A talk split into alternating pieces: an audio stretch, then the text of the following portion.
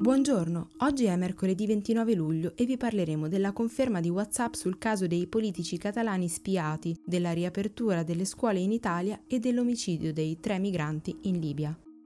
Questa è la nostra visione del mondo in 4 minuti.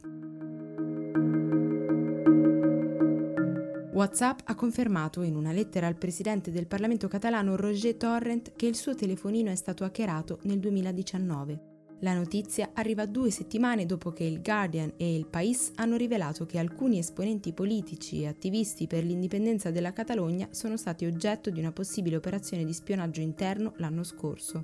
WhatsApp ha spiegato che i telefonini violati sono 1400 e che appartengono a membri della società civile, a giornalisti, diplomatici, politici e attivisti per i diritti umani.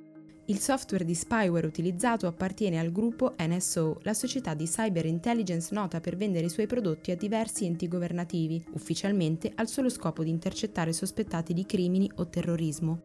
NSO ha respinto ogni accusa e ha annunciato che si assicurerà di verificare che i suoi prodotti non vengano usati in violazione dei diritti umani. Secondo un'indagine condotta negli Stati Uniti, dove WhatsApp è ricorsa in tribunale contro NSO, lo spyware Pegasus è in grado di sfruttare una vulnerabilità del software dell'app di messaggistica per entrare negli smartphone, garantendo così l'accesso a fotografie, email e messaggi. Inoltre dà la possibilità di azionare da remoto il registratore e la videocamera, trasformando i telefonini in cimici a tutti gli effetti.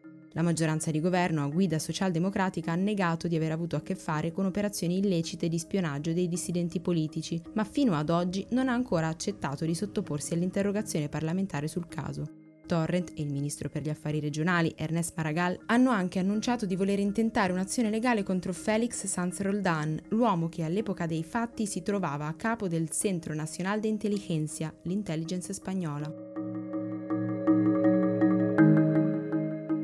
Ministro della Salute Roberto Speranza ha fatto sapere che il Comitato Tecnico Scientifico si riunirà a fine agosto per una valutazione conclusiva sulla riapertura delle scuole, che dovrà avvenire in totale sicurezza. Dal Ministero dell'Istruzione hanno fatto sapere che la ripartenza dell'attività didattica non è in dubbio, ma che stanno studiando metodi per ridurre il numero di alunni per classe e strumenti di formazione per il personale scolastico. Secondo quanto riporta il portale Orizzonte Scuola, l'opzione più probabile sembra l'estensione dell'orario, per cui il Parlamento ha già stanziato nuovi fondi per aggiungere posti di lavoro tra docenti, amministrativi, tecnici e ausiliari. L'Iran intanto ha di nuovo superato il record di vittime da coronavirus in 24 ore, con 235 morti registrati il 27 luglio. Il Medio Oriente è il paese più colpito e secondo gli esperti sta affrontando ora la seconda ondata, anche se non tutti concordano nella visione della pandemia a ondate e preferiscono concentrarsi sui picchi e sui cali per sottolineare che si tratterà di un problema con cui avremo a che fare ancora per diverso tempo e che dobbiamo imparare a tenere sotto controllo. Nel paese, in ogni caso, l'aumento dei casi nelle ultime settimane è stato repentino, con una media di 3.000 nuove infezioni al giorno nella prima settimana di giugno.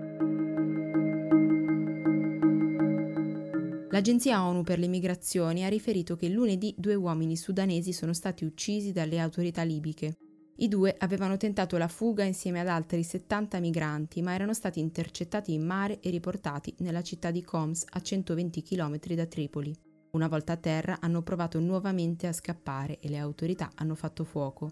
Tra gli altri migranti che sono stati riportati nei centri di detenzione diversi sono stati feriti e uno è morto successivamente in ospedale. Un episodio che, come ribadisce la stessa Organizzazione internazionale delle migrazioni, è un'ulteriore riprova del fatto che la Libia non possa essere considerata un porto sicuro.